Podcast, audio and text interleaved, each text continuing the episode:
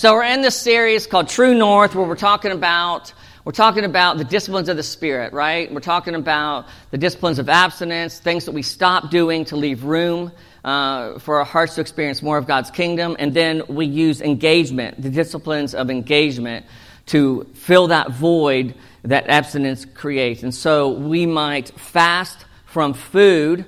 We're removing food from our diet so that when we get hungry, we engage with prayer. We engage with reading the Bible, we engage with worship or meditation or whatever. And so that's kind of what we're wrestling with and what we're going through. And there's a lot of resources that we put out there, some books that I put out there last week that we'd love for you to go into, that we'd love for you to look at.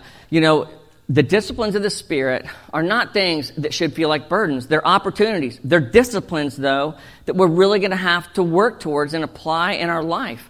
Like any other discipline, you know, to wake up in the morning. That was, that was a discipline. You have to, to do that. Brushing your teeth. You know, thank you. Thank you very much for doing that discipline. You know, but, but we have disciplines, but they're difficult. And we have to train ourselves. We have to be intentional about doing them with the hope and the expectation and the understanding that Jesus says, as you participate in the things of truth that are in my word and you grasp onto them and you're obedient, you're going to experience life to the full.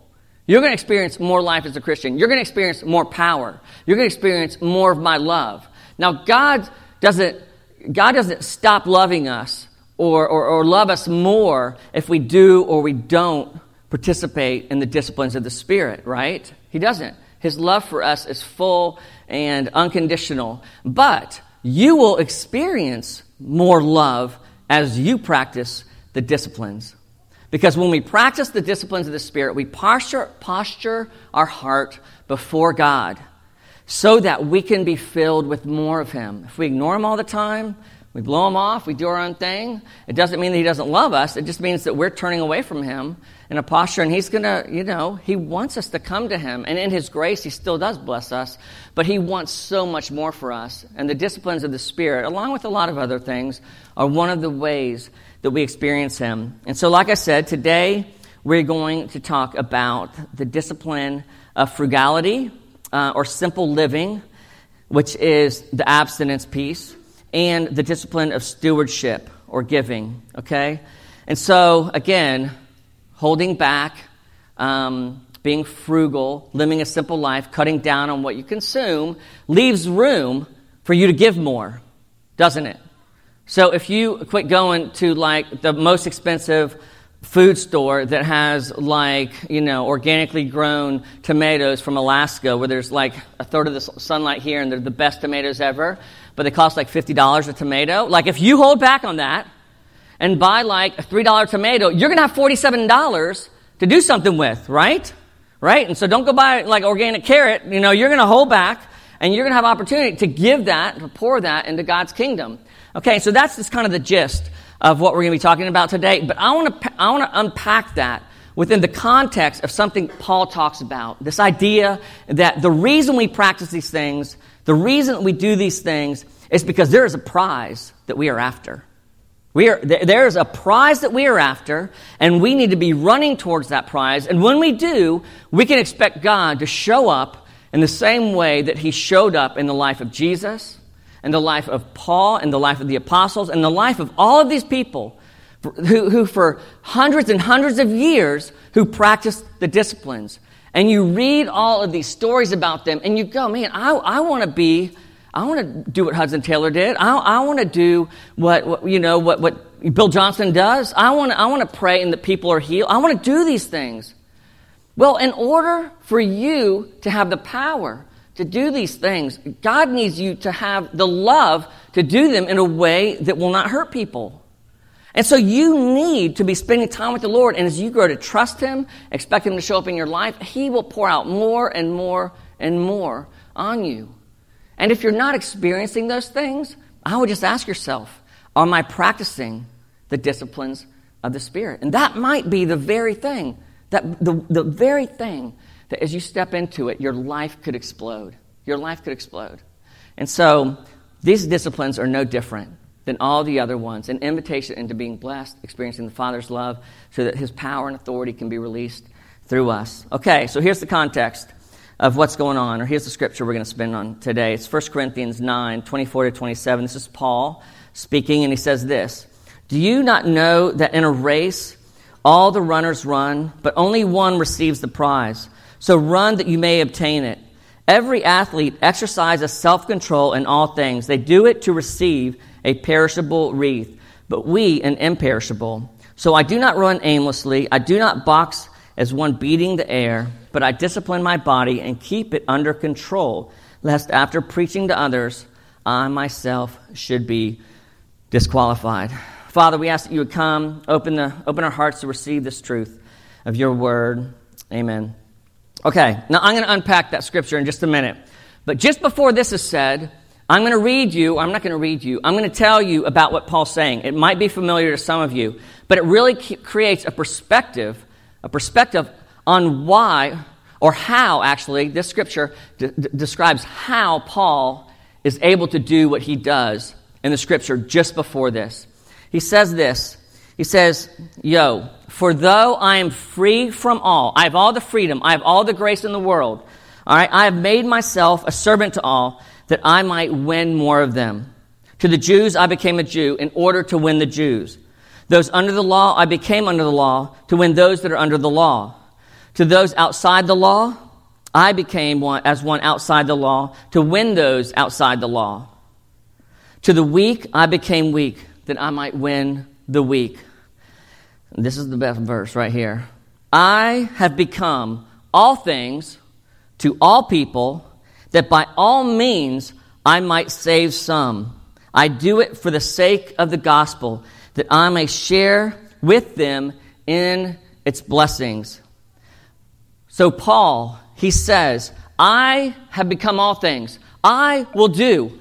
I will do. I will become whoever I need to become to reach all of these different people, to reach everyone, to reach anyone that I can, to all people, that by all my means, all my power, all my effort, all my talent, all of my resources, everything that I do, everything that I am, everything that I have, I am going to apply for this purpose, for this purpose, that some might be saved, that some might come into the kingdom of God, that some might come to know Jesus like I have come to know Jesus. Jesus gave everything for me. He died on the cross for my sin, a death that I deserve, He took so that I could have life with the Father for eternity. And so Paul is saying, I am going to lay down my life so that some would have the same opportunity to come into the kingdom as I have because of Jesus laying down his life for me. Now, I know you read that and you're like, oh, heck, there's no way. Paul's like, super, super Christian, right? And you're like, man, he's amazing. So what do we do? We just kind of blow it off, don't we? Well, that couldn't be literal. I mean, that's, that was back in Jesus' time. You know, there weren't cell phones, no Facebook, there's no MMA going on, there's no World Cup. Like, of course Paul could focus on only this. No. No, Paul had the same distractions of provide, you know, provision and living and life and all of those things. It just looked different. And so, yeah, you know what? You can't be like Paul. But also, Paul can't be like you. The things that God has appointed for you to do, Paul could not have done. Because God has created you as you've received life from Him to give life in your unique way that He's created you to give life. To become all things to all people in your circles to, do, to use your talents, to use your ability.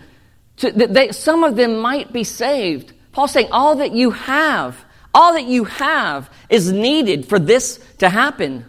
All that you are, all of your time, all of your resources, all of your strength, all of your talents, all of your money. Everything is needed to save some. That is the gospel that is the gospel of Jesus Christ, that we lay down our life, that we lay down our life so that we would find it in Jesus Christ. That we would experience, truly experience the blessings that He has for us. And so the next thing that we read is that scripture that I just read. And so it says, and so I run, I run this race because of this prize. Now we might say, Well, that's why Paul runs the race. That's why we should run the race. We should run the race because we want that prize. That's why we should run the race. But that's not what Paul's saying here. Mm-mm. Mm-mm. Paul's saying, this is how I run the race so that I can do those things I just talked about.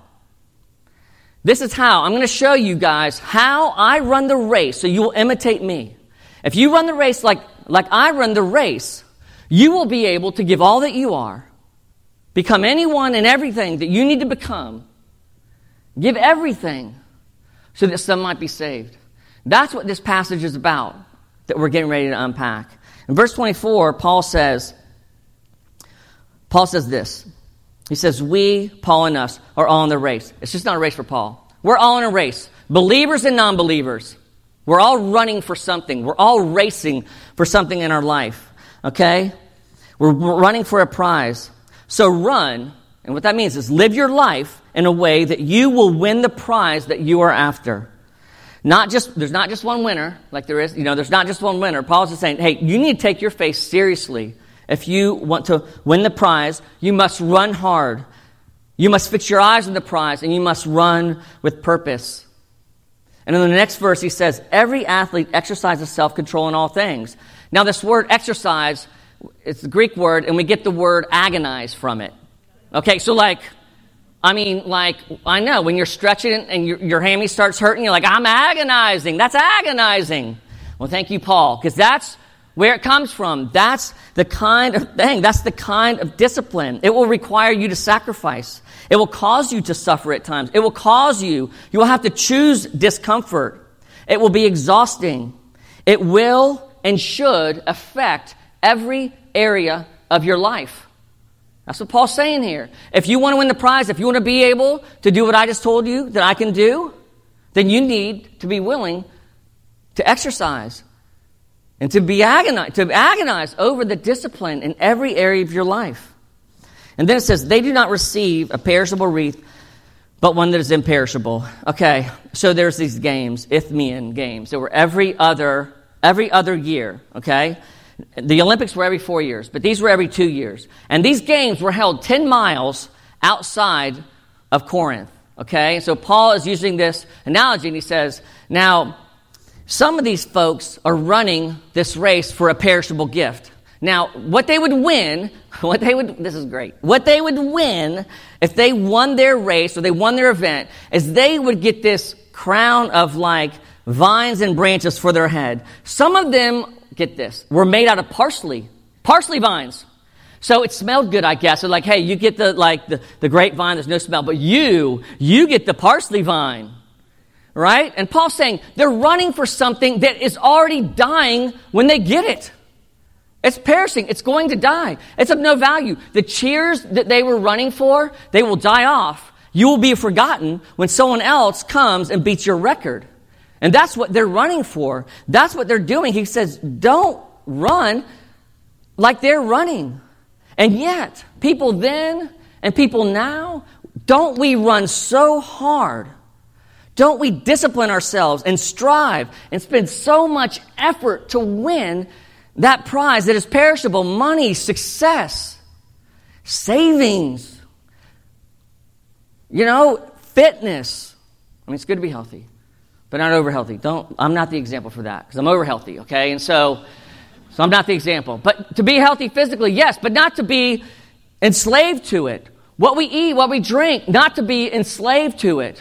What are the things that you can't do without? Is it TV? Is that what you become enslaved to? Is it sports? Is that what you become enslaved to? What is it? Is your marriage? Is that what you have been running after? Because what's, what it's saying here, even good things, when they become idols, when they become the prize, they lead. You are running after death because those things cannot fulfill you. Those things will not give you life. When you discipline yourself for those things and you agonize and you work and you get stressed and you have anxiety and you have fear and you have doubt, you have, we, Paul's saying, don't do that. Why are you doing that? It's going to die. It's going to die. Abstain from these things. Keep your eyes on the prize of Jesus that leads to life. what's after this life. Keep your eyes on that prize. What's after this life? What is to come? But we run for an imperishable prize. We run for the prize that is eternal, that will never perish. We run for a prize that will bring us joy, that will bring us peace, that will bring us life, that will bring us rest, that will bring us comfort for now and forever. In the midst of our trials, in the midst of our sufferings, we can have rest, we can have peace. Because we're running for a prize that is supernatural. We're running for a prize from the King of Kings. We're running for a prize for someone who's defeated death, who has taken on our anxiety, who can take on our pain, who can take on our suffering. We move towards him, and he takes that from us. Do we still experience it? Yes, but it doesn't control our life. It doesn't control our life. We have, and here's the thing, guys is we have the best reason to be running for the prize we're running after. We should be the most aggressive in our lifestyle and the way that we live because of the prize we're running for. They're running for a dead wreath. They're running for parsley, right? They're running for parsley. And some of us are like, I want the parsley. I want the parsley. And then I want like, you know, and I want some of this God stuff too, or whatever. No. No, we have the best prize. We should be the most disciplined in our life. People should see our life and be like, whoa, look at the life they have. That's amazing. Yet how many of us have bumped to people, bumped up to people in other religions who outlove their God? Who pray more than us, who are disciplined more than us. I would say everyone I've met from other religions unless it's a cultural religion that people have fallen into, are more disciplined, for the most part, than Christians. If we want the prize that we are called to run after, we have to learn to run hard, to run with all of our strength. And that's what Paul says right here. The next verse he says, So I don't run aimlessly, I do not box as one beating at the air. You know, at a time, boxers, what do they do? They're like boxing, and they go to punch a guy, and they duck, and he misses, and then the guy that he missed, what, what's getting ready to happen? Counter punch, because he's vulnerable. He misses a punch, he boxes air, vulnerable, and then the enemy smashes him. His opponent smashes him.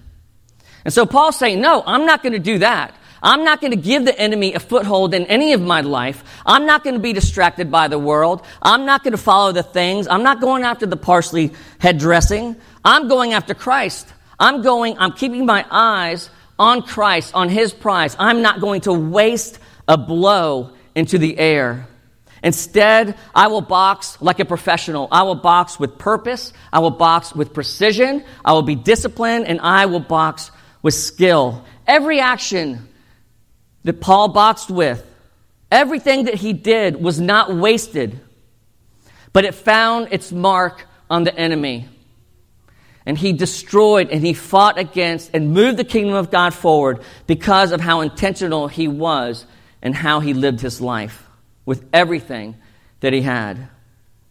And then the last verse it says this But I discipline my body and keep it under control, lest after preaching to others, I myself should be qualified. Okay, first of all, that's not talking about salvation, losing your faith, okay? What that's saying is, I will not let my body, how I live, how my flesh works out what I say I believe in a way that contradicts my preaching. Okay, I'm going I'm going to practice what I preach, is what they're saying there. So that when I preach to somebody and I say something like, my life is in Christ. I consider all things, everything else rubbish. And then Paul goes and buys like a Cadillac donkey or a Cadillac, you know, giraffe that he's riding on. Like everybody else is on camels and donkeys. And Paul rolls in on an elephant, right? That's a contradiction of everything else being rubbish. He's marginalizing his message. And what does that do? It disqualifies him. He loses credibility. I know, I know. I got a new car two years ago, and I'm like, discredited. All right, so we all are in our own struggles. This is the um, this is a clip that I found from uh, Francis Chan that captures this message and what the point I'm trying to make right here. I was going to try to do it, but he's he's way better Imagine than me. Imagine this rope. Okay, pretend this rope just goes on forever. Okay? Just imagination. Pretend it goes around the world a few times. It doesn't. It ends at the rock. But uh, let's just imagine this thing goes on forever. Now imagine that this rope is a timeline of your existence. You just exist forever. You see this red part? This would represent your time on earth. You've got a few short years here on earth, and then you've got all of eternity somewhere else. This is, this is your existence. And what blows me away is some of you, all you think about is this red part. It's all you think about. You're consumed with this. You go, oh man, I can't wait till here. You know, I'm going to work hard. I'm going to save, save, save so I can really enjoy this part right here. and you're consumed with that. And you're thinking, oh man, am I going to get to travel? Am I going to eat well? Am I going to do this during this part? And I'm like, are you kidding me? What about this?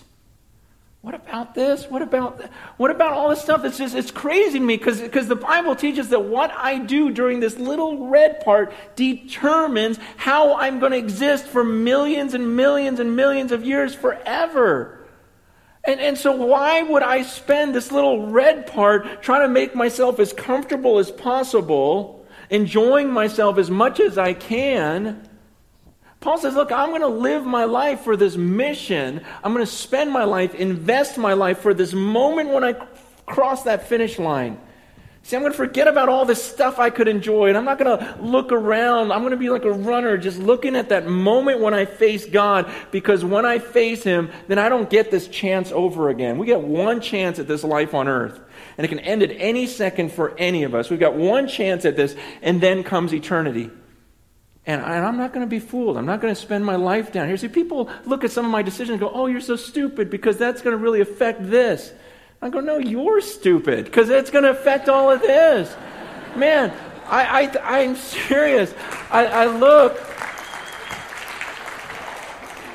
I look at the way people live and I go, wow, that is so crazy. You are so crazy. You're going to, you're going to do that right now, just to enjoy right now not even knowing if you have tomorrow and you think that's smart and that I'm dumb? It doesn't make any sense. Paul goes, I'm not going to look around at all this stuff. And it's tempting. It's tempting to all of us. That's what I'm saying. Down here, it's crazy because everyone lives that way. Everyone lives for the red part. No one's thinking about the millions of years afterwards. It's, it's this crazy deception that we can't get out of our minds. And Paul goes, I'm not doing that.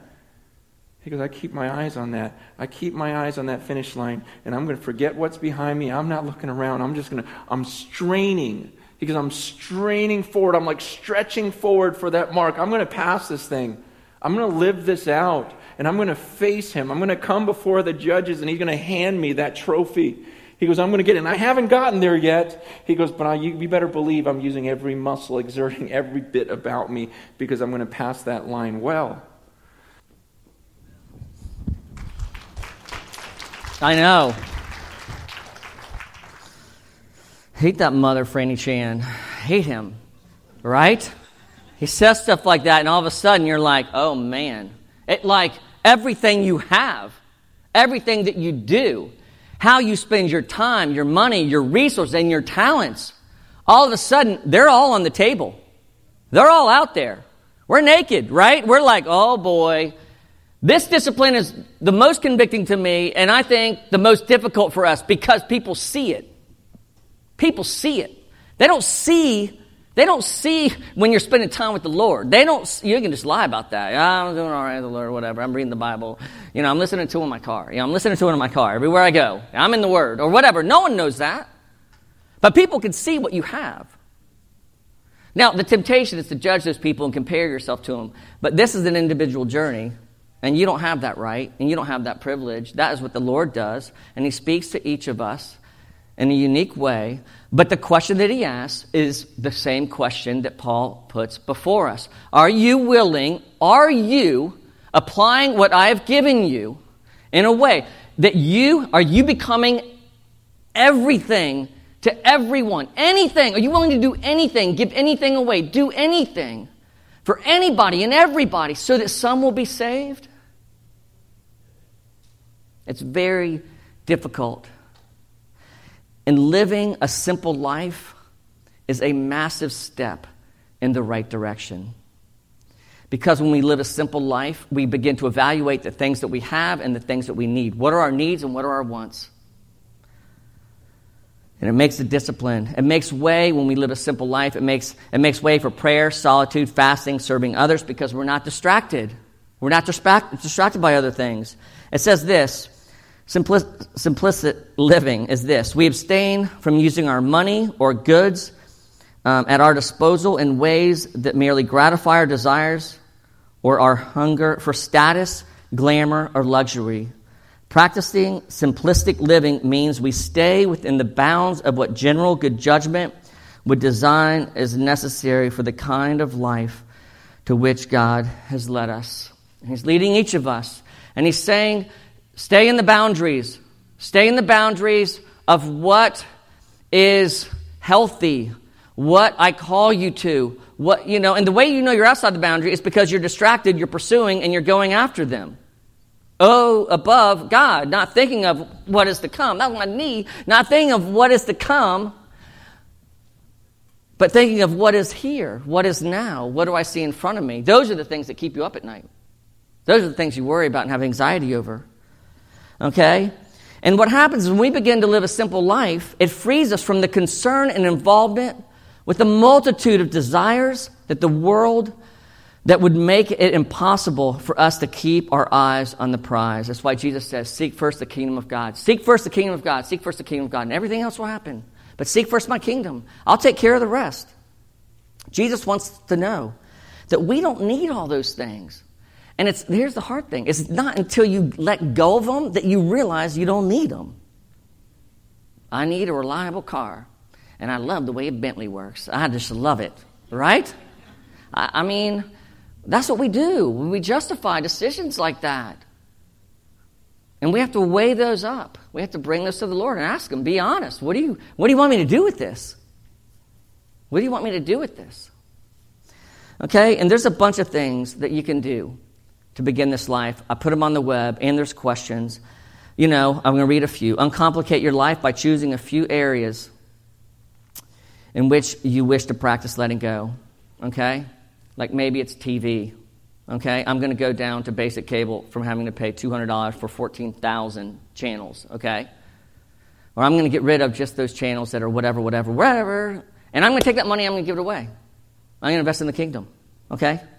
You know, um, go on a simple vacation. Do something more simple than you normally would do. Clean out your garage, basement, and closet. Get rid of that stuff. Whenever we moved from where to, to where we are now, we got rid of four truckloads of stuff. Just stuff. It didn't go to Goodwill, it went to the dump. Four truckloads of junk, right? This is how we begin to practice this kind of lifestyle. And, and you can apply it to a, a ton of different ways. Begin to pray and ask. Okay, stewardship and giving is the voluntary and generous offering of God's gifts of resources, time, talents, and treasure for the benefit and love of God and other people. You know, this is a very generous church. Last December, we brought in over a quarter of a million dollars. Last December, you gave over a quarter of a million dollars. It was, I, I've never seen anything like it. It was insane. We are a very generous church, but God has more for us. God has more for you. Because He wouldn't have me giving this talk if it wasn't necessary. So there's more. There's more for you. Okay? And He wants that for us because He wants us to have life to the full. And money is one of the greatest distractions that we had we have. It's one of the things that Jesus talks about most in the New Testament. And you might think, well, Antley, you know, God's given me a good mind. And He's given me that good mind. And I work hard and I've earned this. And this belongs to me now. And in Deuteronomy, it says, Beware lest you say in your heart, My power and the might of my hand have gotten me this wealth. You shall remember the Lord your God, for it is He who gives you power to get wealth. We are only stewards of what God owns, and He owns everything, including everything about you. Everything about you your mind, your effort, your discipline, where you grew up, the time you were born, the family you grew up with. All of that is only because of God. And we are to steward it. When Moses was building the tabernacle, he asked, he asked Israel, hey, we need some, we need money, we need talents, we need your talent, we need uh, your talent, your gold, and your time. And so it says, so many people wanted to give that Moses had to order the people to stop giving. Yeah, order them to stop giving. And he says, and so the people were restrained from bringing more because what they already had was more than enough to do the work. What if that happened here? What if we have this budget and you guys are giving so much money? You're so excited about Jesus. You're wanting to give everything and be every, any, you know, to everyone so that someone will be saved. And we're like, yo, yo, stop with the money. Stop it. We don't need your money. God doesn't need your money. We're good. Now go give that somewhere else so that some might be saved. How fun would that be, right? That would be amazing. We would be like the talk of the town. People would be coming, flocking to our church, asking, hey, I need some food or whatever. I mean, that we would be drawing people in, in a way that we, we, we can't imagine. But these, man, these are hard questions. Like Francis Chan said, we all struggle with them.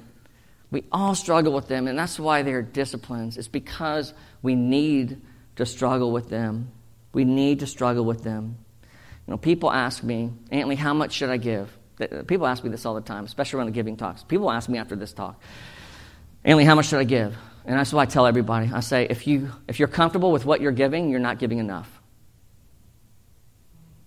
If you're comfortable with what you're giving, you're not giving enough. It's kind of like when you put your house on the market too low and it sells right away. Oh man, I should have put uh, more.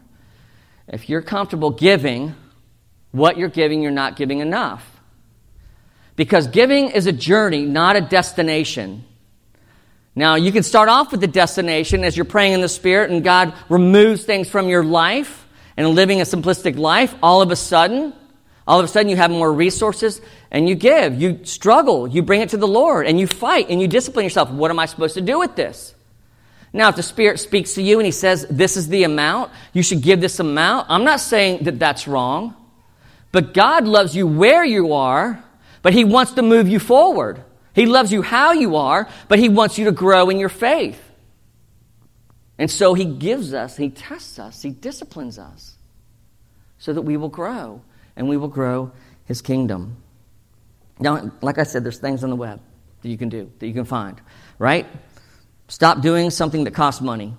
Just stop doing it. If it costs money, quit doing it and give the money away.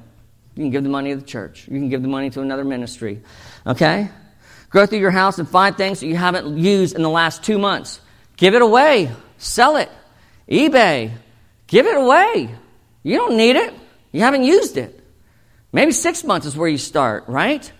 You know, you know, you're retired, you don't have a job. Well, get a job that pays money. You got time. Go work at Burger King or something where you're around people that you normally wouldn't associate with. Share the gospel with them. It could be a little job. Go work and give it away.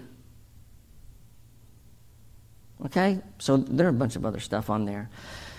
Philippians, it says this, so this is closing. This is the last thing I'm going to say. This is overwhelming. I hope you don't feel like, ain't we got it all together? I don't. I don't. This is something we all struggle with.